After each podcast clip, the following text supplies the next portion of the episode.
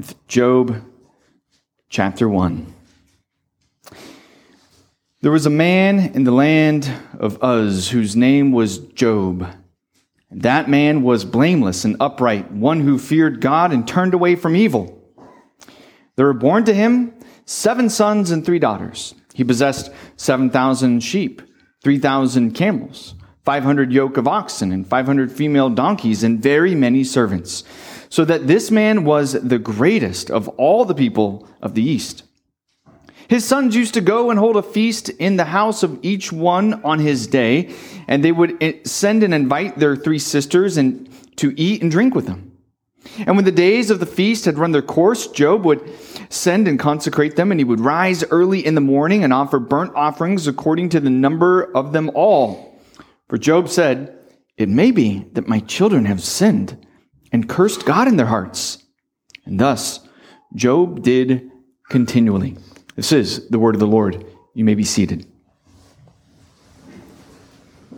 Father, we know that we have yet to arrive at heaven's gate. And therefore, as we are part of the already and not yet, we face trials and pain and suffering. And we pray that our time here in this book will give us a God's eye view of this issue of suffering, and that you would sustain us through it, and that you would even, like Job, give us a heart that will worship you and praise you through it, we ask. In Jesus' name, amen. Well, church, it's been said that either you are coming out of a season of suffering, or that currently you are in a season of suffering, or that you will soon be entering into a season of suffering.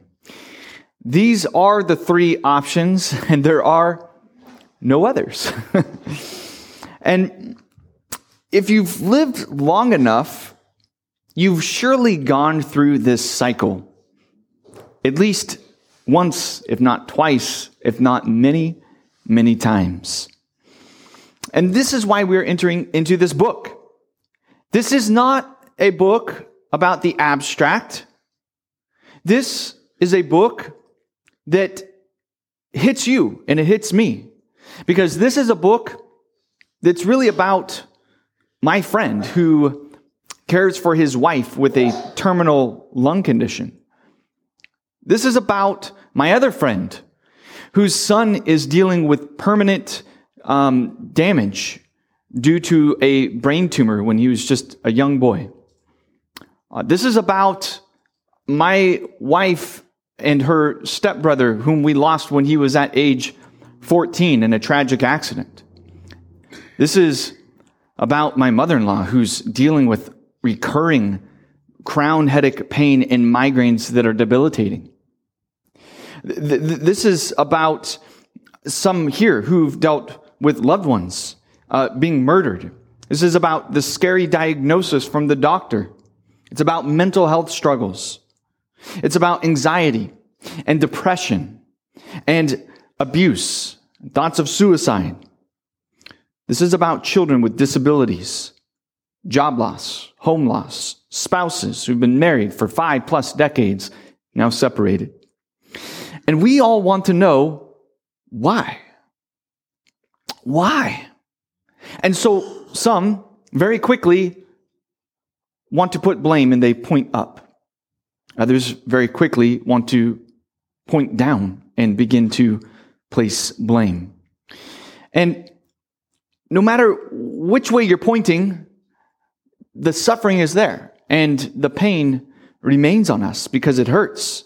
So many questions for us regarding our own pain and suffering.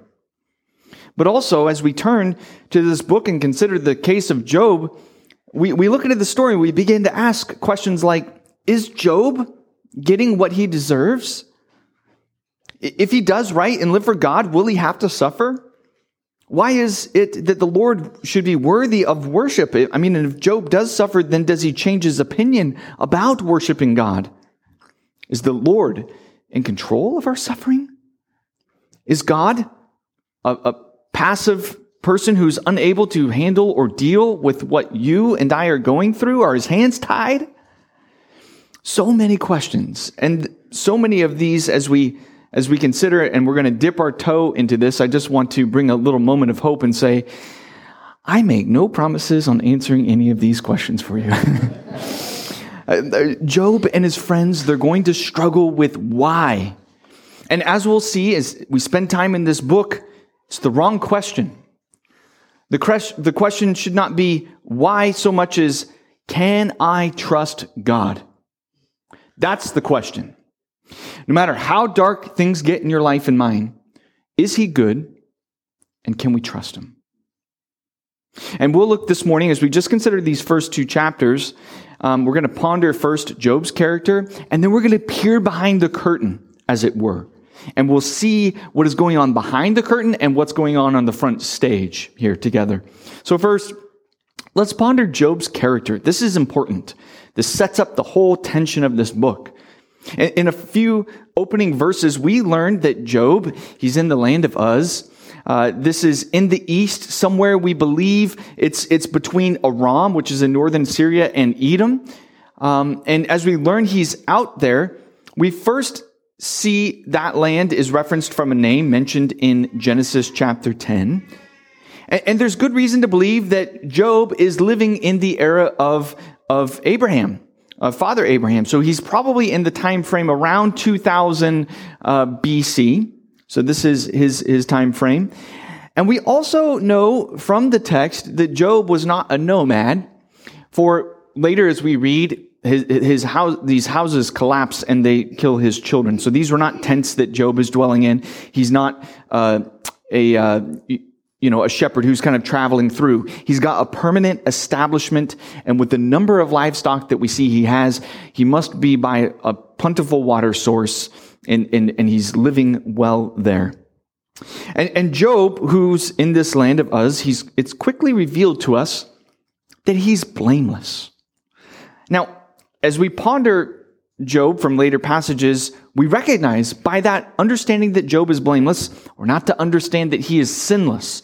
Job himself later in chapters 13 and 14 will make the case that he, he does, he has sinned. So that's not the sense here, this idea of being blameless. No, no, no. Rather, we must consider Job is not a hypocrite. That what you see is what you get. The Job on the outside is the true Job in the heart that he genuinely honors the Lord, that he truly wants to turn from evil, and he re- wants to recognize God as God. Um, and this is what it's meant to, to essentially fear the Lord, to recognize God for who he truly is. And he doesn't act as if God is one to be trifled with. He's not playing games with God. He is upright, meaning his business dealings were fair, and there's nothing shady about Job on the outside nor in his heart. So Job's character, Job's godliness is critical. It's pivotal to this entire book. The only way the main point of this book can be made is if Job truly is a God fearing and upright man. Everything hinges on that point. So, Job, we could say, is a real believer. His life is marked by repentance and faith just like many of your lives. And so then to add to the drama, not only are we looking just at his heart and his personhood, when, when we see that Job is not just a good man, but Job is a great man. Con- consider how he has prospered here. First, did you notice the numberings here? So he has seven daughters and three sons. This is brilliant. So Thank you. Seven sons and three daughters. Uh, dyslexia is kicking in here. Um, so the number seven, of course, being this complete good biblical number. And the number three, of course, being a great biblical number. And he's sitting there with both of them. And then the, together, the, th- the three and the seven, they bring, they form 10. This is a good number. It, it just gives us, it paints that picture. Job's life is good. He's great. And then we see not only with his children, the raising of his livestock. We see again those same numbers 7,000 sheep, 3,000 camels. Uh, and the 500 yoke of oxen, which a yoke of oxen typically being paired up, so you end up with a thousand here. These are good numbers. Here is a man who is incredibly, incredibly wealthy, which is why we are told that he is um, the greatest of those in the East. And of course, when you have this many livestock, you have all these servants. You, you must have help on the farm. Um, and his character, all the way down to his business, he's great. And then even look at how he, he considers and handles his family. They would gather together each one on his day. That's what it reads. Some of your translations, I think, kind of help us along in the understanding that this is likely birthdays on, on their day. Uh, so they're gathering on their birthdays to celebrate and they call in the sisters. They're holding a big feast. They're feasting, they're drinking, they're enjoying their, the festivities, they're enjoying the fruit of their labor, they're, this, this, this uh, work that this whole family has partaken in. And notice that Job would consecrate them, that he would dedicate them, setting them apart, purifying them. For Job, this wasn't some mere afterthought. This was something that was on the forefront of his mind. And we know this because the text says he's rising early. This wasn't something he just waited and, oh, if I get to it this time, I get to it. He rises early because on the very front of his mind is concern for his own children.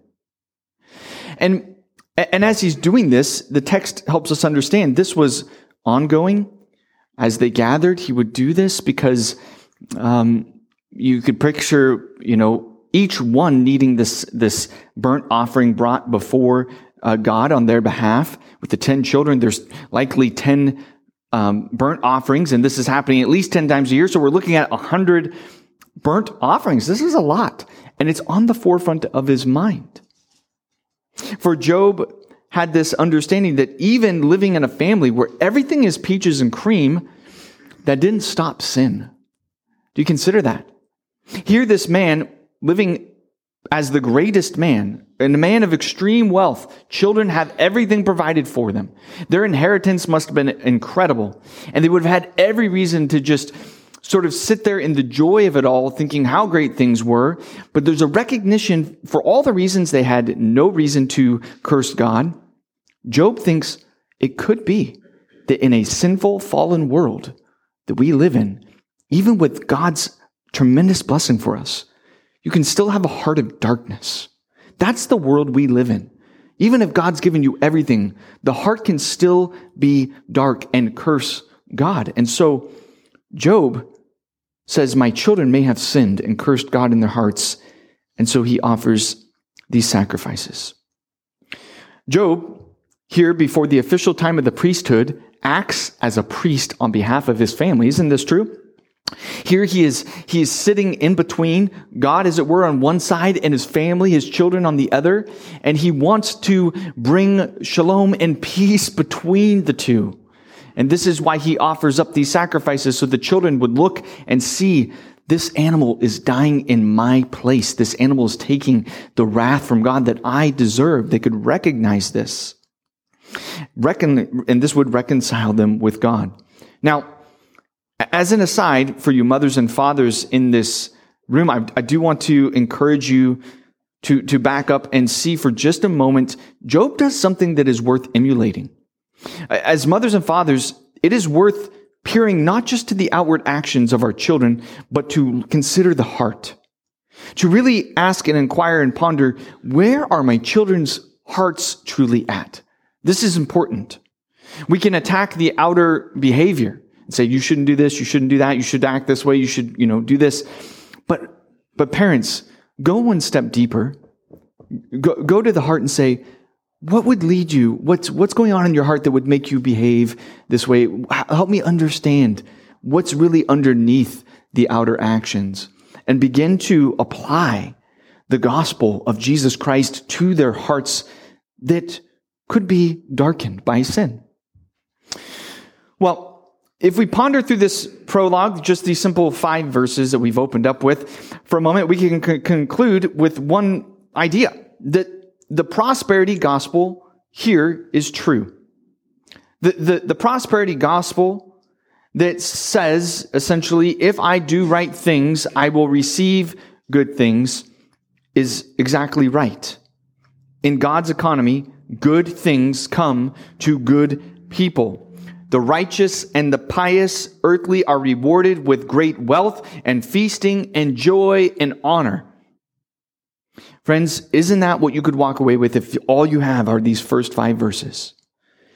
If nothing else, over the next eight weeks as we spend our time in Job, if you walk away with nothing else, I pray and hope that you will walk away that I will have thoroughly demolished the worldview that says if you do right things, God will surely bless you on this earth here and now.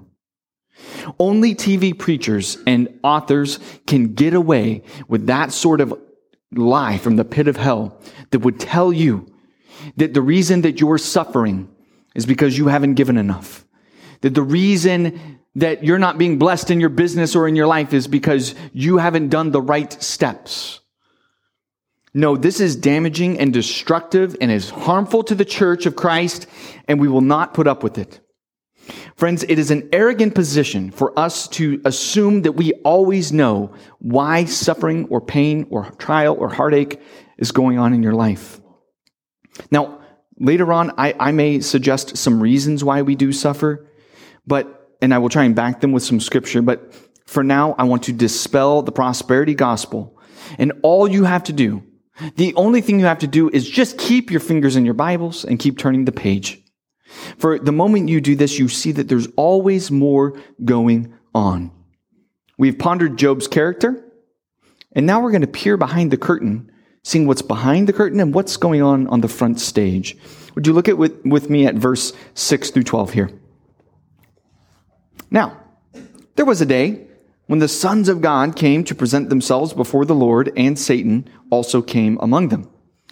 The Lord said to Satan, From where have you come? Satan answered the Lord and said, From going to and fro on the earth and walking up and down on it. And the Lord said to Satan, Have you considered my servant Job? There's none like him on the earth, a blameless and upright man who fears God and turns away from evil. Then Satan answered the Lord and said, does Job fear God for no reason? Have you not put a hedge around him and his house and all that he has on every side? You've blessed the work of his hands, and his possessions have increased in the land. But stretch out your hand and touch all that he has, and he will curse you to your face. And the Lord said to Satan, Behold, all that he has is in your hand. Only against him do not stretch out your hand. So Satan went out from the presence of the Lord. And we'll pause there. Now, here, we're not entirely sure where the location is of this meeting, but it is clear here from the language that these heavenly beings have joined for a meeting with God, with the Almighty, with Yahweh. And it is clear from Scripture that spiritual beings are alive and well. Did you know that in our Bibles it mentions over 300 times the usage of the word angel? And that's not even including other phrases that wrap into this idea of these spiritual beings. So we consider things like the host of heaven in 1 Kings chapter 22, or beings called spirits in Zechariah 6, or watchers and guardians in Daniel chapter 4, or div- the divine council in Psalm 82 and Psalm 89. Uh, sometimes here referred to as the sons of God. In other words, God's creating, created beings, meaning spiritual beings that are not human, um, angels. And among them is one called not Satan. That's not what his name is. Here it's literally the Satan. Because you know that Satan in the Hebrew, it's, it's not just a proper name. It's become that for us in our English uh, understanding, but uh, the Satan is the accuser. So who is it who's really come before God with all these heavenly hosts and these sons of God? It is the accuser has come to accuse God and to accuse us before Him. And, and here, as as comfortable as it might be, we need to catch that it really wasn't Satan that brought Job up. I don't know if this is something that leaves you a bit restless, but you, you got to admit here, who was it who pointed out Job? Satan, thus Satan, the accuser, didn't come and say, aha, I spotted one. No, no, no, no. It was God who says, I see what you're doing. I see how you're walking back and forth and going to and fro, but you've missed something. Did you catch my servant Job? Did you see him? And he's not just good, by the way, he's great. And the accuser, he pipes up and he says, Ah, sure, but here's a logical explanation to this whole thing. You've not only protected him, you have tremendously blessed him. And Job is not faithful because, uh, Job is really only faithful because of the prosperity gospel principle. That's the argument here. The moment that you pull your hand of blessing back, I don't give Job one minute before he's going to turn his back on you. And it is a bit ironic the very thing, the very thing that Job gets up early in the morning to sacrifice for his children, so that, that that's the very issue that Job was being accused of that he will do. Job gets up and rises early to sacrifice for his children because maybe in their hearts they've cursed God. The accuser says, You take away his blessing. Oh, I don't give him a minute before he accuses you, not just in his heart, but with his lips. And not just with his lips, he's going to accuse you and he's going to curse you to your face. That's what's at stake here. Kidner, in his commentary, he says, Does God's finest servant, his boasted showpiece, serve him for conscience or does he serve him for convenience? Because God is worthy or because God is Job's sugar daddy? That's the question. And at essence, that's what we're driving at here. It's the very heart of this book. It becomes God's glory. Playing off of our time in the, the prodigal son, here Satan is basically accusing Job. He says, Job is essentially an elder brother. He only wants the father for the father's things. He doesn't really want the father. It's not for, he's not worshiping God for who he is, not for his glory. He's just because of what he gets. And so the Lord grants Satan his request. The accuser heads out to do his worst, and we see this in verses 13 through 22. Now, there was a day when his sons and daughters were eating and drinking wine in their oldest brother's house. And there came a messenger to Job and said, The oxen were plowing and the donkeys feeding beside them, and the Sabaeans fell upon them and took them and struck down the, the servants with the edge of the sword. I alone have escaped to tell you. And while he was yet speaking, there came another. The fire of God fell from heaven and burned up the sheep and the servants and consumed them. I alone have escaped to tell you. And while he was yet speaking, there came another and said the Chaldeans formed three groups and made a raid on the camels and took them and struck down the servants with the edge of the sword, and I alone have escaped to tell you. And while he was yet speaking, there came another and said, Your sons and your daughters were eating and drinking wine in their oldest brother's house. And behold, a great wind came across the wilderness and struck the four corners of the house, and it fell upon the young people, and they are dead, and I alone have escaped to tell you. Then Job arose, and he tore his robe, and shaved his head, and fell over the ground, and worshipped. And he said, Naked I have come from my mother's womb, and naked I shall return. The Lord gave, and the Lord has taken away. Blessed be the name of the Lord. In all this, Job did not sin or char- charge God with wrong. And so what we have in essence here is two terrorist attacks and two natural disasters that have taken everything from Job. He has nothing left. Uh, verses 13 through 19 paint what could be called the worst day of your entire life. Some of you have had these days. Some of you have had these weeks. And some of you would say it seems like I've had that month or year. Bad news comes in, followed by more bad news, followed by more bad news. Where we can't even believe all that has come against us with death, loss, pain, and suffering. And we, we can picture Job, you know, receiving all this at once. He's probably in somewhat like a, a state of shock, a state of horror. And we could see him basically doing what was culturally the, the normal thing at this time.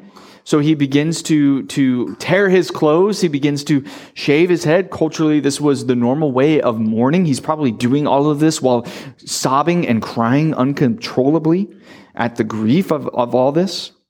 Friends, this is a picture of a godly man grieving. He even recognizes rightly that at some level, this is all from the hand of the Lord. You see verse 21 where he says, Naked I've come from my mother's womb, and naked I shall return. The Lord gave, and the Lord has taken away. Blessed be the name of the Lord.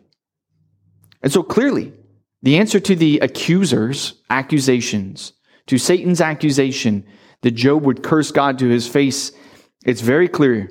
He is wrong. Indeed, here Job is a man of faith regardless of what he owns or the blessings in his life. And the author wants to make sure that you and I get the point. This is why in verse 22 we see, in all this Job did not sin or charge God with wrong. and so then in chapter 2, verses 1 through 10, we get the repeat of the first scene. So there's another joining together for the court where the sons of God, these, these spirits, these angels are before the Lord. And we get a repeat of the first scene, but with a couple changes. Here, as the Lord brings up Job again, Satan wants to up the ante. He says, all right, now we're going to play for keeps, skin for skin. You know, some people, they, they don't really care about their stuff. You know, take away their homes, their cars, their, their family. That's not what really gets them, God. That's not what's it. You know what? I tell you what, if you take away his health, you take away his health, he's going to reveal what is truly in his heart. He will forsake you. He will curse you. He will wish evil upon you. And the Lord said, okay, well, he's in your hand. I want you to spare his life though. Because the obvious is, is if Satan were to actually take his life, well, then he can't remain suffering to see, will he remain faithful even through the suffering, right?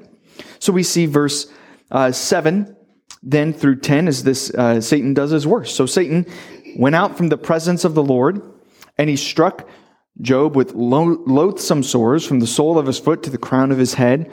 He took a piece of broken pottery from which to scrape himself while he sat in the ashes. And then his wife said to him, Do you still hold fast to your integrity? Curse God and die. But he said to her, You speak as one of the foolish women would speak. Shall we receive good from God and shall we not receive evil?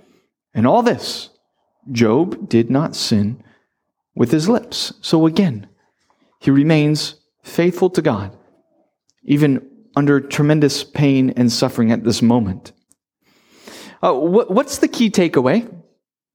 you see that Job had Satan, sorry, you see that Satan had Job wrong in this case, that he has God wrong too. I mean, if you take away Job's blessings, he will bless the Lord. You take away his comfort, he will not sin with his lips, will he?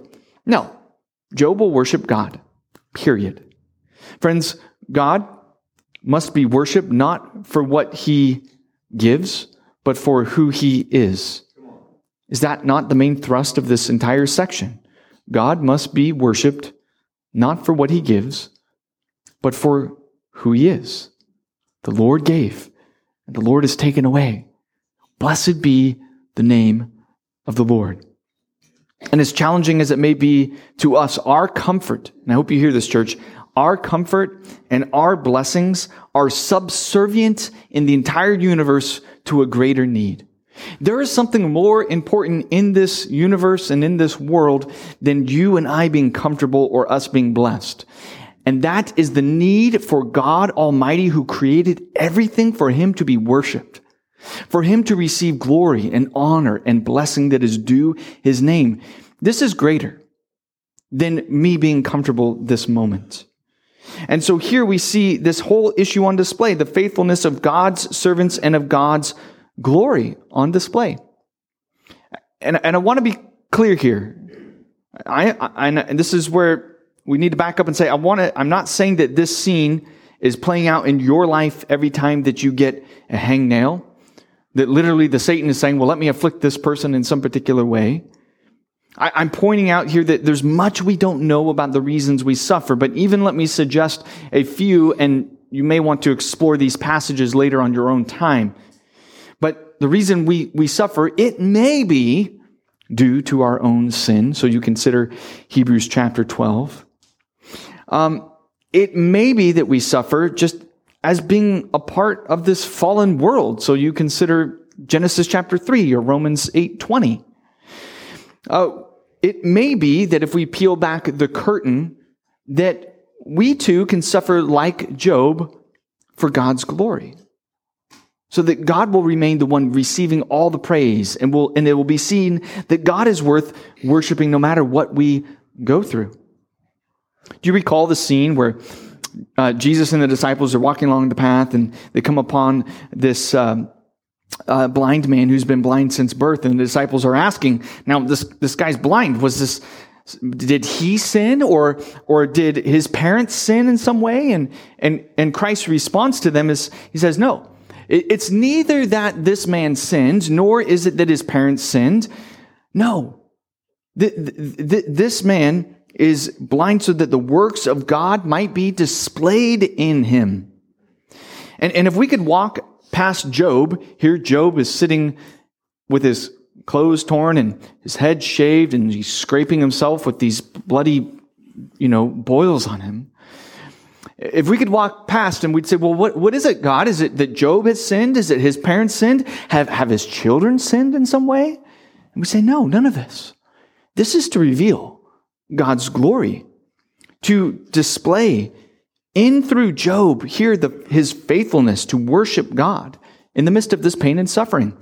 And, and I think a New Testament verse that really covers our struggles in the exact same light as Job that we should consider is 1 Peter chapter 1 at verse 6 where it reads, In this you rejoice, though now for a little while, if necessary, you've been grieved by various trials, so that the tested genuineness of your faith, more precious than gold that perishes though it is tested by fire, may be found to result in the praise and the glory and honor at the revelation of Jesus Christ.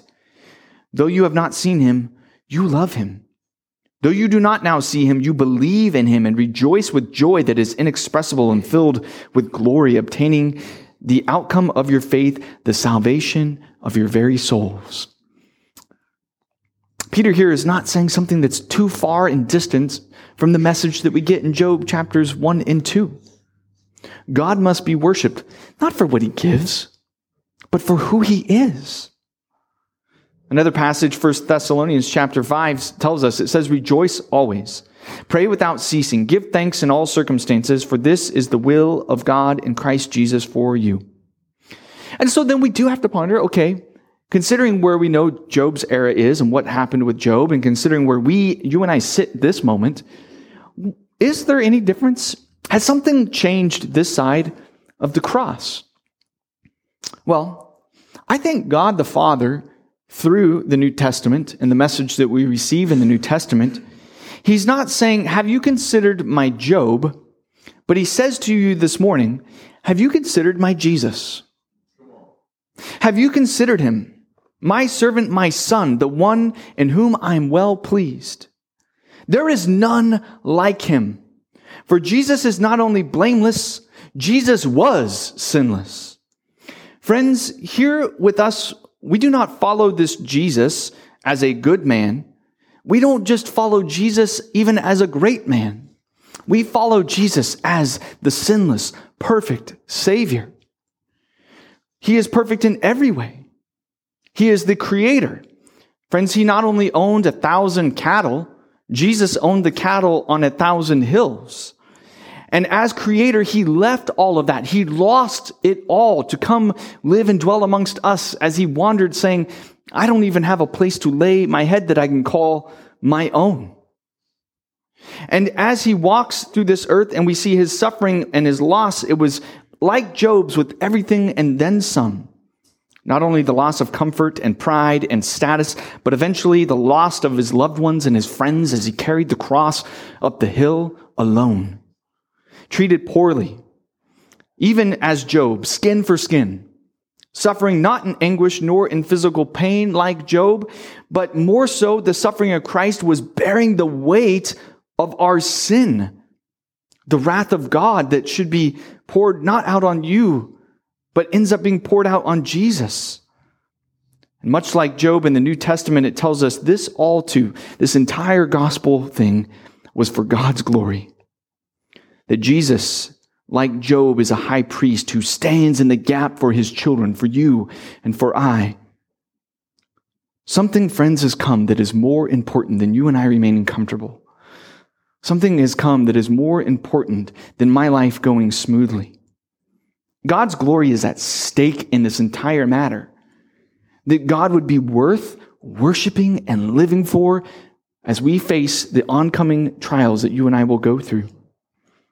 And friends, if we can see that even Jesus Christ himself, he doesn't escape this. As we consider suffering, God himself doesn't even get out of suffering. All must suffer, even the Lord Jesus Christ. David Jackson, he comments saying the central issue in the book of Job is not the justice of God and allowing an innocent man to suffer or whether the power of Satan is greater than God's. No, it's the integrity of saving faith and the gospel being believed. It is, is there such thing as true, genuine faith? And if there is, how will it, re- will it respond when it has been ambushed by calamity? For in the heat of the moment, the true heart is revealed. So, friends, I just simply close saying, let us remain like Job. As we sometimes, in God's graciousness to us, we receive and things are going well. And sometimes, for reasons we don't always know why, we lose it all. But let us be like Job, who says, The Lord gives, and the Lord is taken away, but blessed be the name of the Lord. Would you pray with me?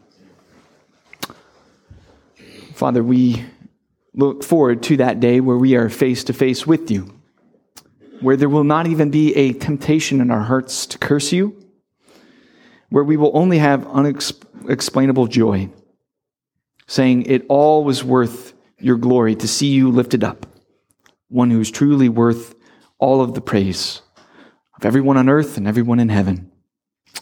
So we, we thank you for this word that you have spoken to us.